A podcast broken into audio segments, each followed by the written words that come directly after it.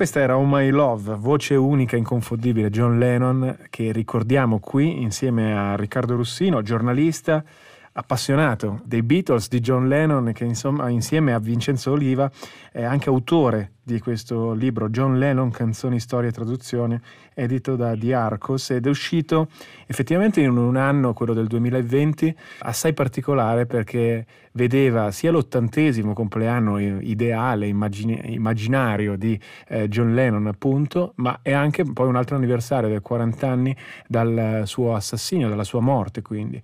E intanto do il benvenuto a Riccardo Russino che sarà nostro ospite e ci porterà un po' eh, tra queste pagine, ma in fondo anche tra, nella, nella, vita di, di, John Lennon e nella sua opera.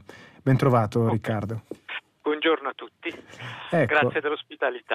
Io ti avevo chiesto e ti ho chiesto di scegliere qualche canzone, diciamo, che avrebbe scandito la nostra chiacchierata. Nel tuo ordine hai scelto anche questa, Oh My Love, è un brano, diciamo, forse sì, noto ma non così noto. E perché l'hai scelto e perché proprio siamo partiti con questo ascolto? Allora, ho scelto My Love, uno perché come hai detto tu è, molto, cioè, è famosa ma non è molto nota, però è una bella canzone, quindi era per offrire ai tuoi ascoltatori qualcosa di particolare. E poi perché è una canzone importante nella quale John Lennon dichiara tutto il suo amore per Yoko Ono perché poi al di là di quello che ognuno può pensare di Yoko Ono, nell'opera di John Lennon la figura di Yoko Ono è stata importante perché gli ha dato molti spunti. E in questa canzone John Lennon, grazie a Yoko Ono, eh, ha visto per la prima volta il vento, gli alberi, le nuvole, che sembra una cosa un po' da, un po da matti, però eh, la, la, la questione è che c'è un doppio senso nell'inglese perché lui canta I see the wind, I see the tree, uh-huh. però gli inglesi usano I see come dire ho capito, tu spieghi qualcosa e loro ti rispondono I see. Quindi era come dire grazie a te, grazie a te Yoko, adesso capisco l'essenza di tutto quello che mi circonda, che è una bellissima dichiarazione d'amore, molto profonda, molto vera e mi piaceva iniziare da lì perché comunque eh, Yoko Ono è stata importante, che piaccia o meno. Assolutamente, questa poi è una tematica appunto sempre diciamo discussa, dibattuta, no? è sempre stata vista un po' con questa duplice figura di eh, sì, musa, però anche di un po' come Shiva in qualche modo, appellandoci alla tradizione indiana, di distruttrice della realtà, dell'identità beatlesiana eh, e, e via dicendo, ma effettivamente anche io trovo nella figura di Yoko Ono e nella unione con John Lennon una caratteristica davvero unica, questo eh, scoprire no, la realtà, rivedere con occhi nuovi è qualcosa che insomma parla forte di questa relazione. Sicuramente adesso su Yoko Ono ritorneremo. Il libro che ho qui tra le mani, tra l'altro, che avete scritto, è davvero molto interessante perché offre, al di là di un insieme di dati, davvero incredibile la quantità di dati che permettono un viaggio all'interno proprio del mondo di John Lennon, si capisce che John Lennon raccontava proprio la, la, sua vita con le sue canzoni. Questa è una cosa comune con tanti eh, cantautori, ovviamente, con tante persone che scrivono canzoni, appunto, il raccontare se stessi,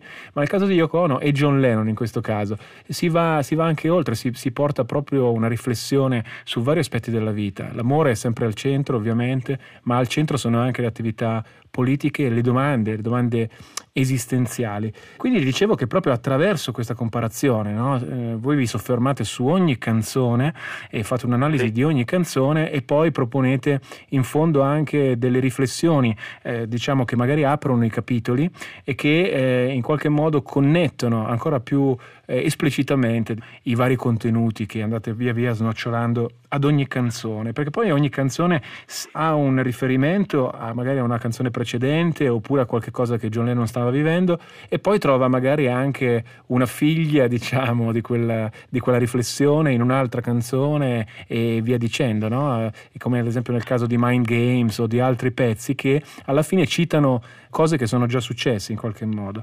Sì, eh, cioè, diciamo che la cosa più difficile eh, nello scrivere il libro uh-huh. è stato sganciarsi dal mito John Lennon, perché come hai ricordato tu, il 2020 è stato il quarantennale del, del suo omicidio e in 40 anni l'immagine di Lennon è stata, diciamo, da, dai mass media, di cui io, ahimè, o per fortuna faccio parte facendo il giornalista, diciamo, è stato trasformato quasi in un santo, però bisognava sganciarsi da, da quell'immagine, altrimenti non riuscivi, a, parlo per me Vincenzo, non saremmo riusciti a fare un, un buon lavoro. E, e come è stato possibile? È stato possibile andando a leggere vecchi giornali di quando, di quando John Lennon era vivo, quando veniva anche massacrato dai giornali, dai settimanali e questo ci ha riportato a un John Lennon molto più umano, adesso sembra un po' una frase buttata là, però non era il John Lennon mito, era un cantante che poteva anche sbagliare un disco e questo ci ha permesso di eh, vederlo in una chiave diversa, soprattutto per me che eh, io sono nato nel 72, nell'80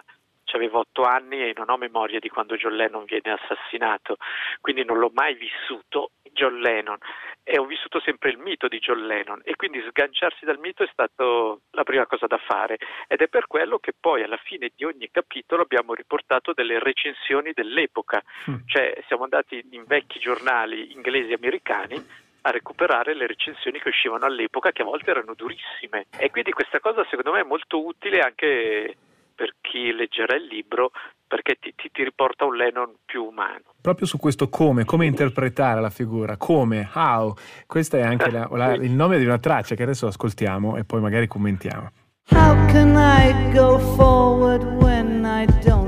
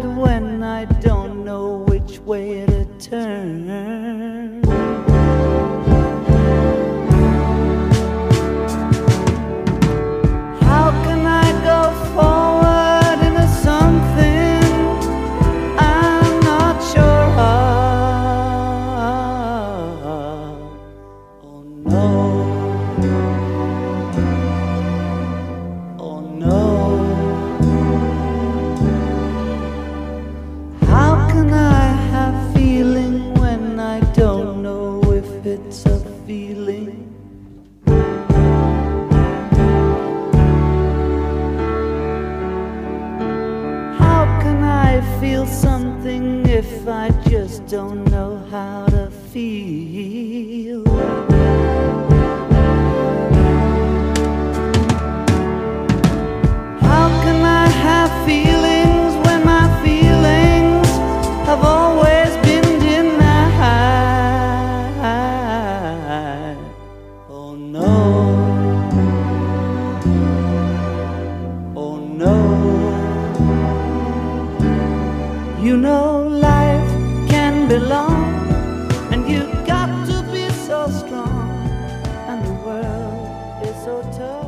sentendo questo bellissimo pezzo, eh, alcune delle frasi scritte da John Lennon. How can I give love when love is something I ain't never had? Quindi come posso dare amore se è qualcosa che non ho veramente avuto? Io ho sempre pensato che questo brano fosse collegato ad un'altra domanda, ad un altro grande cantautore, però americano, Bob Dylan, quando in uno dei suoi più celebri pezzi fa la stessa domanda, no? Come ti senti adesso che sei on your own? Lui dice, no? E però forse non c'è un vero legame con quella canzone lì. No, diciamo che quella forse di Dylan, che era Like a Ro- Rolling Stone, perché non l'abbiamo detto, Certo, like a Rolling e Stone. parlava più di altre persone, invece qui Lennon parla più di se stesso, perché Lennon parla quasi sempre di se stesso. E questa canzone è una canzone in cui lui non ha remore a parlare delle proprie insicurezze. E, la cosa particolare di Lennon è stata proprio cantare le sue insicurezze, perché anche lì dobbiamo metterci nell'epoca. C'è questa canzone How è nel disco Imagine del 71, quindi un disco che esce l'anno dopo lo scioglimento dei Beatles. E Lennon e anche gli altri tre sono ancora delle stelle di primissima grandezza. E comunque lui ammirato da milioni e milioni di persone che lo vedono quasi co- come un dio Eh, cioè, ricordiamoci che i Beatles eh, nei momenti più folli della Beatles mania venivano portati i ragazzi handicappati nella speranza che loro quattro potessero fare qualcosa per farli stare meglio Erano te- de- Cioè- tipo santoni in qualche modo, quasi Esatto. si credeva un potere miracoloso dei Beatles. Solo che, che loro eh, erano miracolosi come musicisti, ma non è che avessero chissà quali potere. Quindi cioè, era quella la mentalità, cioè i Beatles erano delle semidivinità e di colpo Lennon se ne esce con una canzone in cui si chiede come può eh, farcela a vivere e a, a riuscire a fare le cose normali della vita come amare. Allora è una cosa forte perché lui era una stella enorme e si pone queste domande. È ovvio che poi le sue canzoni sono rimaste, perché qui stiamo parlando di un cantante che è, è morto 40 anni fa e stiamo parlando di una canzone del 71, vuol dire quasi 50 anni fa.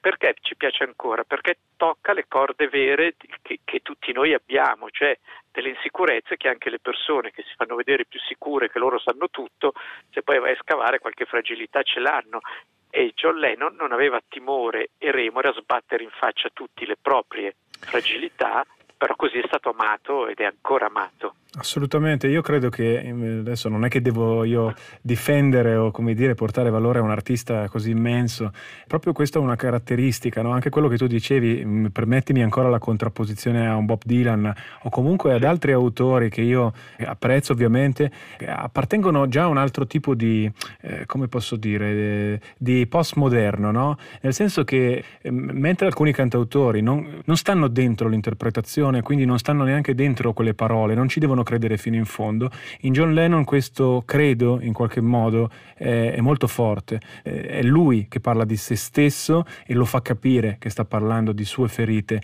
Altri artisti, adesso non voglio eh, parlare di Bob Dylan, ma effettivamente Bob Dylan molto spesso non si sa bene no? lui dove stia no? nelle cose che sta dicendo. Le, le scrive, quindi sono sue, però c'è anche dis- un distaccamento, diciamo, da quelle cose che sta pensando. In John Lennon invece c'è questa trasparenza completa e questa, io trovo almeno, e questa eh, volontà no, di, di far vedere quando, quando c'è l'energia eh, creativa, l'energia positiva e quando invece c'è una grossa ferita anche di parlare di quello. È un po' il caso anche di questa canzone che anche hai scelto, quindi mi sposterei avanti con i nostri, con i nostri ascolti Sì. appunto. Watching the Wheels, cosa ci puoi dire di questa canzone? Poi l'ascoltiamo brevemente, almeno un estratto. Sì, sì. Allora, Watching the Wheels l'ho scelta perché contiene, cioè intanto perché è una bella canzone, ma poi contiene un verso che racconta tantissimo di John Lennon, che è il verso eh, nel quale lui dice ci sono solo soluzioni e non ci sono problemi. un verso che poi lui aveva spiegato così nelle ultime interviste, perché questa canzone è tratta da Double Fantasy, l'ultimo disco uscito con John Lennon in vita. La questione che spiegava era cosa vuol dire ci sono solo soluzioni e non problemi. E lui diceva se dobbiamo affrontare la realtà e la vogliamo cambiare, dobbiamo parlare di quello che vogliamo fare, non di quello che non vogliamo. Per esempio, quando lui aveva contestato, come tanti della sua epoca, la guerra in Vietnam, non aveva scritto una canzone in cui diceva fermate la guerra, basta la guerra, no alla guerra. Aveva scritto una canzone che si intitola Diamo una possibilità alla pace. Give peace a chance, cioè bisognava parlare di quello che si fa, di quello che si vuole fare, bisogna dire quello che vogliamo, quindi bisogna dare una soluzione.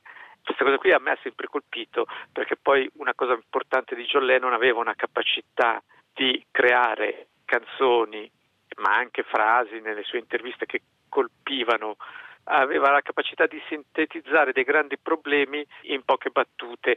E, e soprattutto era sempre propositivo, cioè quando parlava Adesso le sue ultime interviste sono chiaramente dell'80, allora negli Stati Uniti c'era stata la crisi dell'auto, eccetera, eccetera, cioè le auto giapponesi vendevano più delle auto americane e, e lui diceva è inutile lamentarsi, bisogna solo fare delle auto migliori di quelle giapponesi.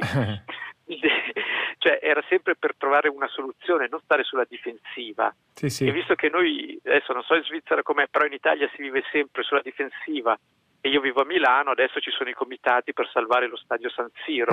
No alla demolizione di San Siro, per carità, a San Siro vogliamo tutti bene, ma ogni tanto la vita va avanti e ha dei prezzi. Sì, diciamo che lo stai presentando un po' come anche effettivamente nel divenire essenzialmente progressista che non vive il cambiamento in qualche modo, in questo caso con superficialità, ma anzi cerca di proporre no, la direzione del cambiamento. Mi sembra comunque un'ottima, un'ottima analisi. Io direi ascoltiamo questo pezzo quindi, ascoltiamo come dicevamo Watching the Wheels e poi torniamo, abbiamo l'ultima traccia tra l'altro e magari riprendiamo proprio da qui parlando di questa idea no, degli slogan che con poche parole, come tu stavi dicendo, con poche note, racchiudono dei concetti complicatissimi.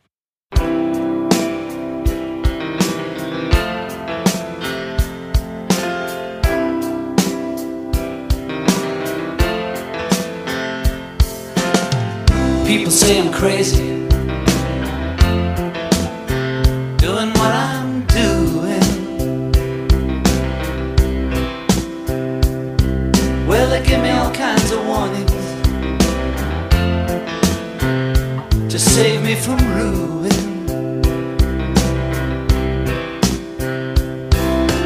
When I say that I'm okay Well, they look at me kinda strange.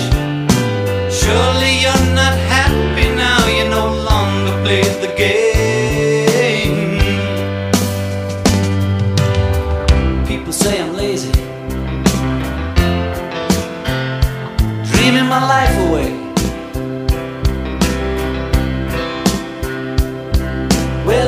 All kinds of advice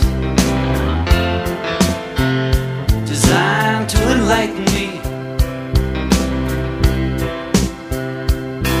When I tell them that I'm doing fine, watching shadows on the wall. Don't you miss the big time, boy? You're no longer on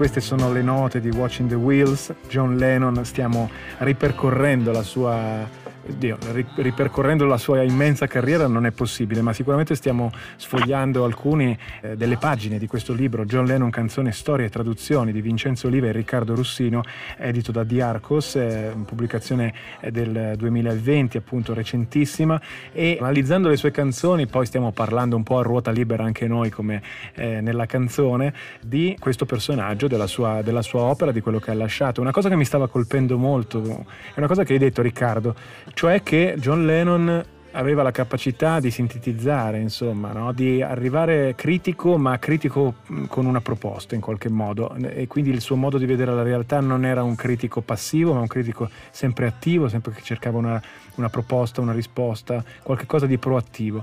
L'altra, l'altra cosa che identificavi era la sua capacità di semplificare in qualche modo e di riuscire a dire in poche parole, racchiudere concetti molto complessi, come nel caso dell'amore, nel caso di alcune, alcuni trattamenti di tematiche sociali, culturali, civili, no? Che ah, avvengono... guarda, se pensiamo eh. anche alla sua canzone più famosa, Imagine, sì. quando lui dice immagina che non ci siano religioni, immagina che non ci siano nazioni, cioè eh, lui di cosa sta parlando?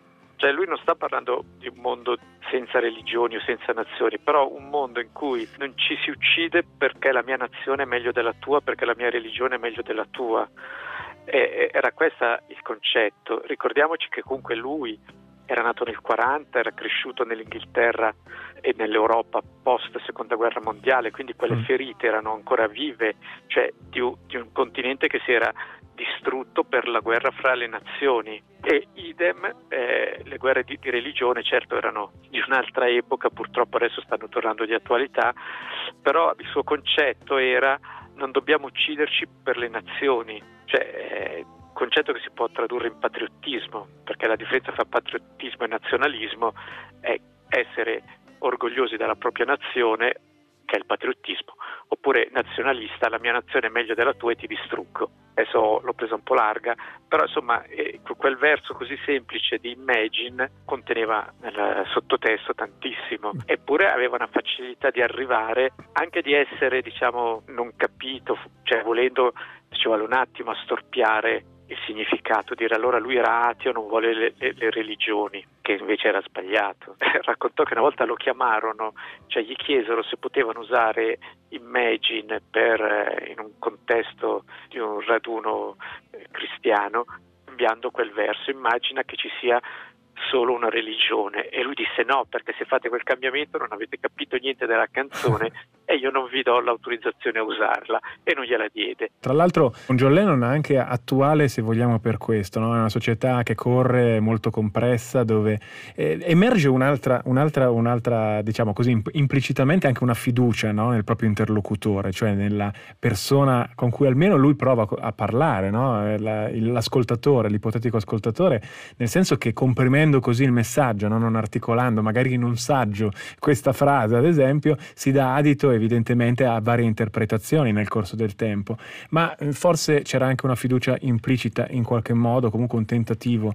alla fine vinceva questa voglia di semplificare e sì, creare queste piccole gemme che in fondo bucano veramente la nostra coscienza e poi eh, magari possiamo spacchettare, diciamo così, nel tempo, a, eh, ci possiamo riflettere sopra. Prima di arrivare all'ultima canzone, eh, ti vorrei fare due domande. La prima è cosa pensi che renda John Lennon attuale oggi e soprattutto nel, nel mondo no? in, in cui siamo e in cui siamo diretti? Ma allora, il primo motivo secondo me suona banale ma è essenziale, che le canzoni sono belle, cioè sono un po' più belle dal punto di vista melodico, tu le ascolti oggi, sono canzoni, la più recente ha 40 anni per evidenti ragioni e sono ancora canzoni molto belle, molto interessanti.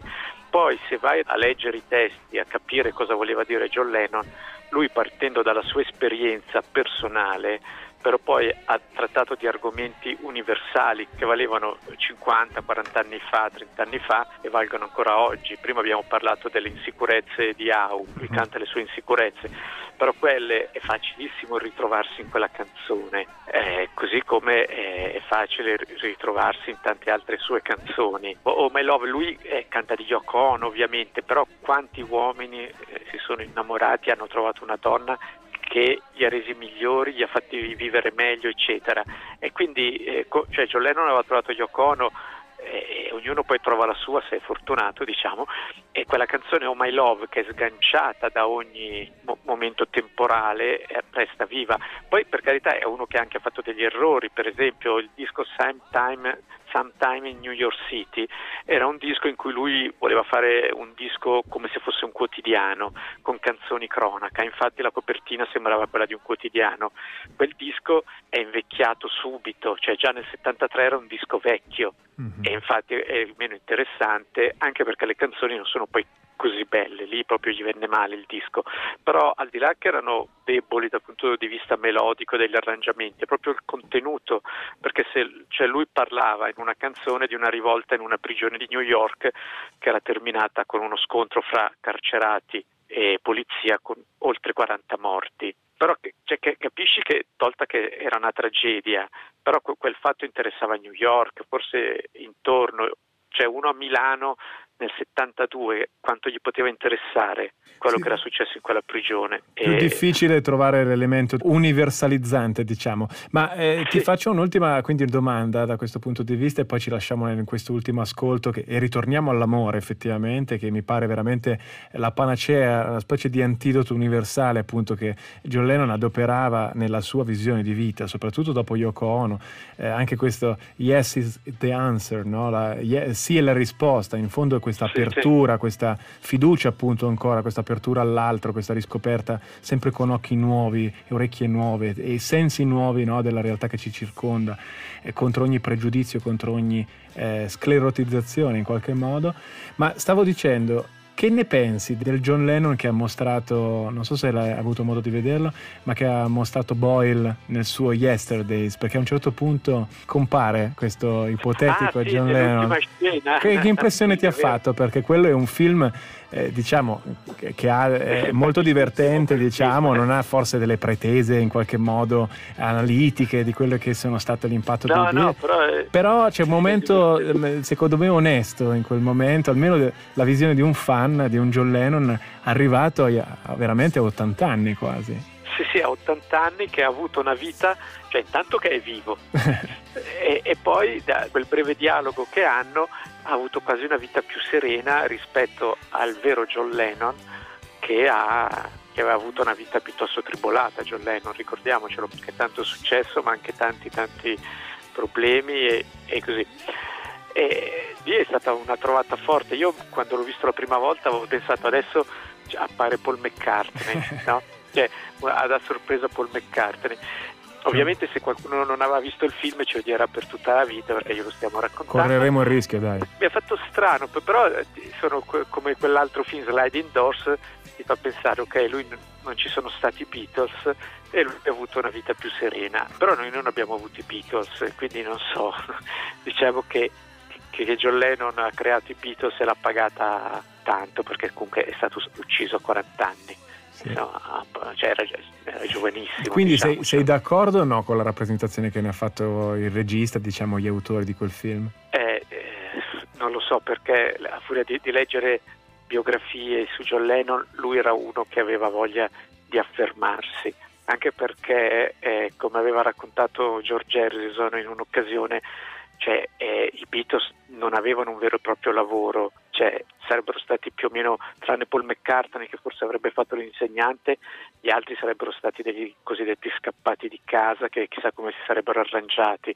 Quindi se sono d'accordo, diciamo che è una bella favola, ma non, dal punto di vista de- della realtà no. Però non so se era la domanda che mi hai fatto. No, no, hai risposto perfettamente, mi sembra molto interessante anche capire, appunto, visto che hai studiato questo fenomeno, le ragioni, no? Poi noi spesso, appunto, poi come quando muore un personaggio, no? iniziamo a mettere in una sorta di ampolla no? staccata dalla realtà, poi invece le, le vite delle persone, insomma anche dei grandi artisti, sono scandite magari da necessità e dalla contingenza, da problematiche da risolvere che poi portano magari a delle situazioni eclatanti e imprevedibili. Quindi assolutamente hai risposto alla mia domanda. Ritorniamo un attimo allora all'ultima canzone, ritorniamo all'amore, dicevamo Grow Old With Me. Anche qui c'è un po' un proiettarsi in avanti, un, purtroppo anche un'impossibilità poi materiale di, di, di arrivare in, questo, in, questa dimensione, no? quando saremo anziani appunto, un John Lennon anziano che immagina se stesso probabilmente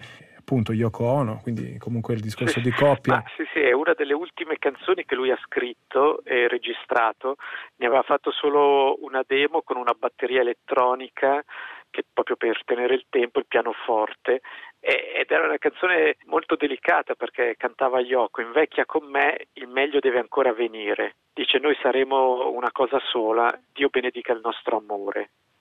E poi c'è molta fiducia perché dice qualunque cosa ci riservi il destino, noi la supereremo perché il nostro amore è vero. Ecco, allora tu prima mi chiedevi perché eh, John Lennon è ancora attuale, perché aveva scritto canzoni come questa, mm. perché questa canzone va, va, bene per qualsiasi coppia che si ama, qualsiasi coppia che è innamorata può ritrovarsi in questa canzone. Purtroppo Yoko Ono è invecchiata da sola perché John Lennon è stato assassinato insomma, nel modo brutale che tutti conosciamo. Eh Però sì. insomma è una bellissima canzone. Tra l'altro questa canzone fu data da Yoko Ono a Paul McCartney per farne un singolo dei Beatles eh, negli anni 90 quando ci fu l'operazione Anthology, ma poi non la usarono non fu usata dai, dai, Beatles ed è rimasta solo la versione di Lennon. Eh sì, lo scrivete nelle, vostre, nelle pagine di questo libro che abbiamo presentato e che presentato, insomma, c'è veramente molto da scoprire tra queste pagine, sono quasi, anzi sono più di 400 pagine che davvero portano, eh, portano il lettore a contatto veramente con eh, parte della vita, cioè la vita che John Lennon ha deciso di eh, quantomeno di condividere no? insieme a, agli altri, ad alcune tracce di sé. Vincenzo Oliva, Riccardo Russino, dicevo John Lennon, canzoni, storia e traduzione, edito da Diarcos, editore. Io direi ci salutiamo Riccardo. Okay, e... Grazie dell'ospitalità. E grazie, grazie mille.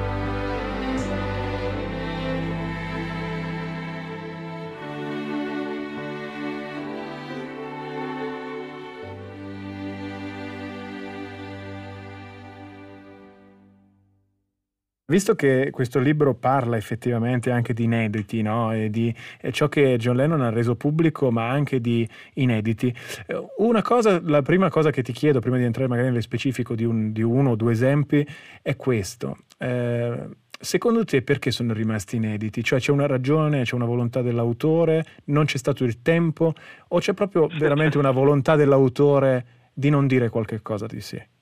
Allora, eh, alcune canzoni diciamo sono rimaste inedite perché è stato assassinato fondamentalmente. Eh, su alcune c'è cioè, mi chiedo se le avrebbe mai pubblicate. Faccio due esempi.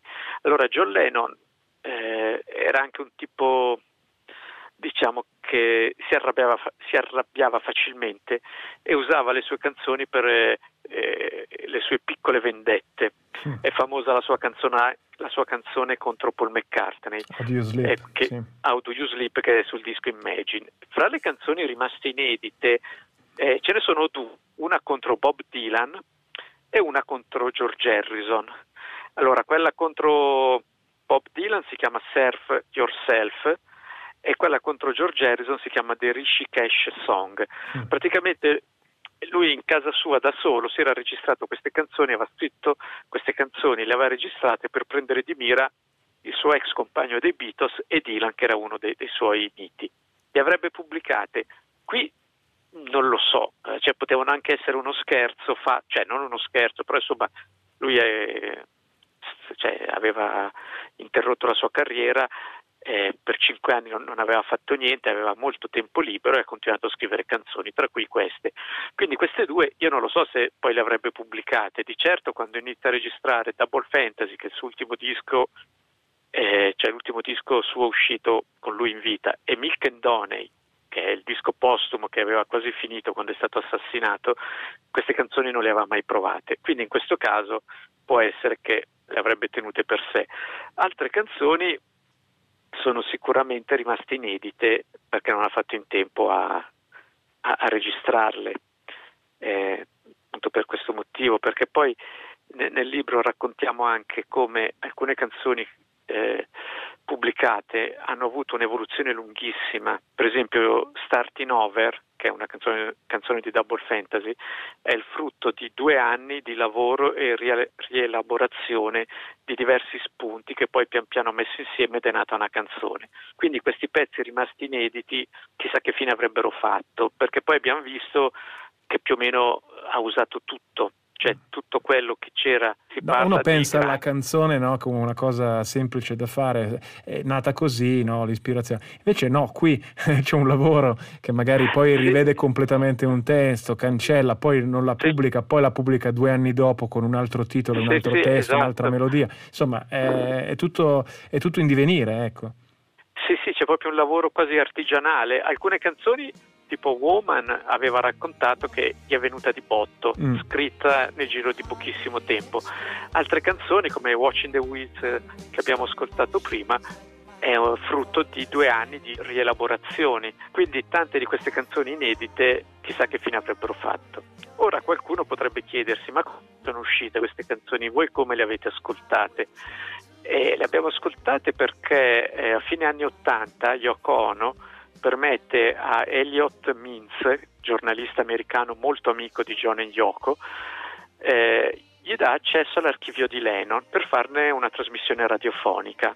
Praticamente eh, è un tesoro di, di, di, di roba. Eh, questo giornalista inizia a fare un programma che dura anni, 4-5 anni, e in ogni puntata fa ascoltare magari un classico dei Beatles o di Lennon e poi i provini, gli scarti, le prove, la versione è venuta male.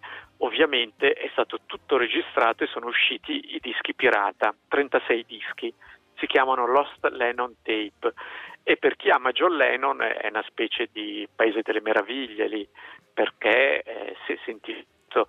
E, e poi ci sono alcune cose bizzarre perché Free as a Bird, quella che poi è diventata una nuova canzone dei Beatles, cioè questo provino di Lennon che aveva registrato e poi abbandonato, uh-huh. trasformato da Paul McCartney, George Harrison e Ringo Starr in una nuova canzone, la cosa buffa è che gli appassionati, come me diciamo, la conoscevano prima dei Beatles, perché noi impallinati eravamo andati a cercarci questi dischi pirata e l'avevamo sentita.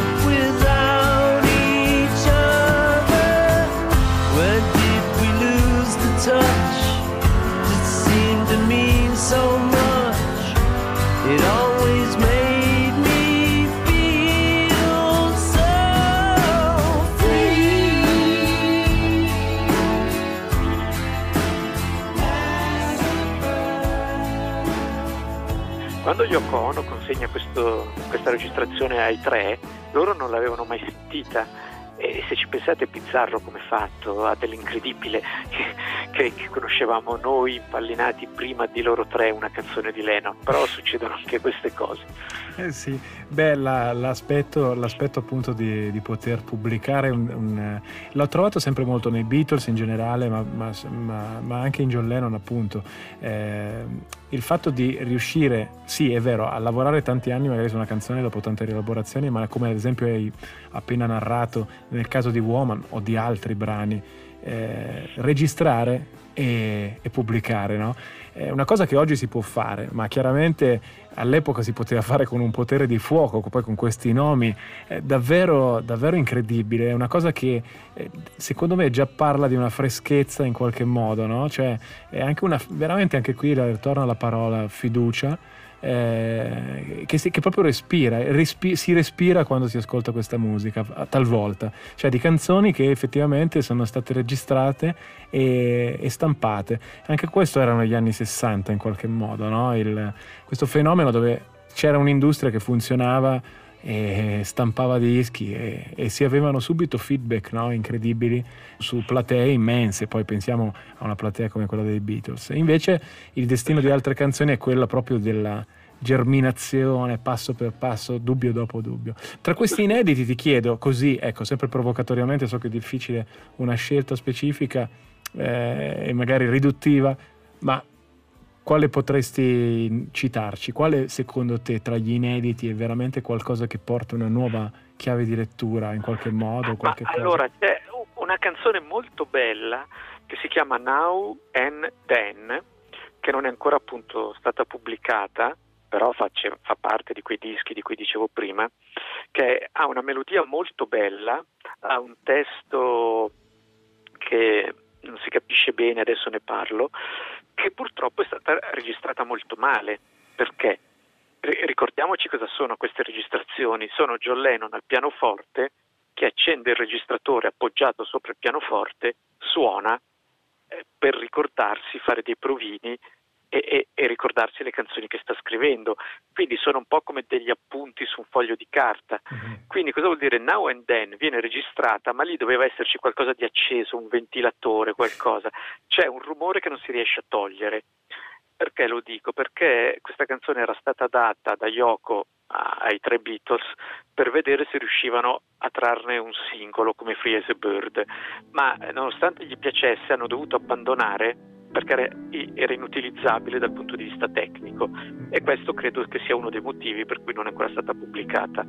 E- però questa è una melodia notevole. I know it's true. It's all because of you.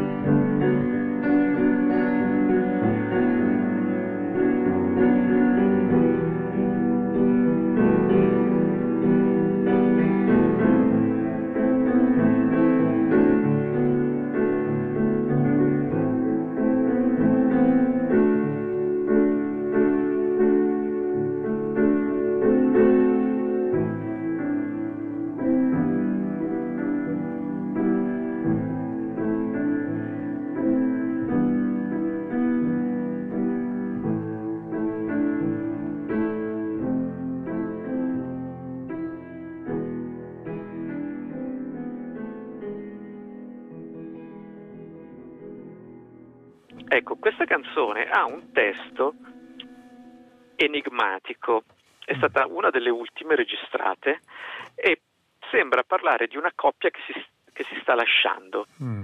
Allora, se John Lennon canta sempre di sé, la coppia che si sta lasciando sono lui e Yoko, no?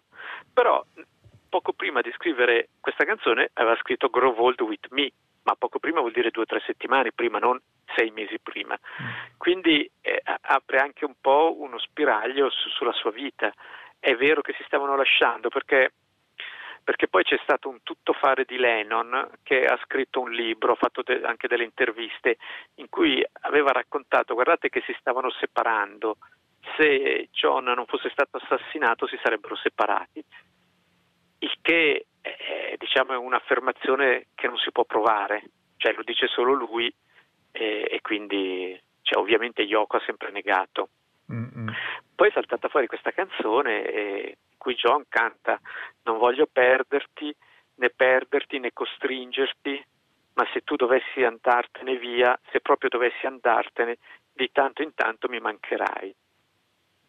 Mm. Oh, di cosa stava cantando? Beh, eh, Poteva... qua si potrebbe quasi andare nel metafisico se vuoi e in fondo, eh, visto che, eh, come tu hai detto, era uno degli ultimi brani che comunque si è trovato a scrivere perché addirittura successivo no? a, a, appunto all'ultimo che abbiamo ascoltato. Eh, Diciamo, sì, forse anche lo vedo, no? penso in un personaggio così, no? la volontà di stare insieme e la paura di perdersi viaggiano un po' di pari passo, quindi magari, magari ha una spiegazione anche un sentore, magari di quello che sarebbe successo, ma qui andiamo veramente molto in là, o semplicemente una, magari non una reale, eh, diciamo, un reale eh, separazione, no? ma invece proprio una, l'ipotizzare di perdersi e già quello basta sì. a, a, impaurirci, a, a demoralizzarci, esatto. a, a, riflettere. Allora implica una riflessione. Secondo me stava ragionando sul futuro, su quello che sarà e se non sarà così. Ecco, è molto umano anche questo, no? queste contraddizioni che eh, danno valore ma al tempo stesso possono gettare nella disperazione in qualche modo, ci riempiono, ci scaldano il cuore e ci, ci, ci, disperano allo stesso momento. Beh, Riccardo, ti ringrazio tantissimo di essere stato con noi e veramente ci hai fatto scoprire eh, aspetti poco ovvi, diciamo, di John Lennon e delle sue canzoni e rimandiamo quindi tutti quanti all'ascolto della musica di John Lennon. Grazie. Riccardo. Va bene, grazie a voi e arrivederci.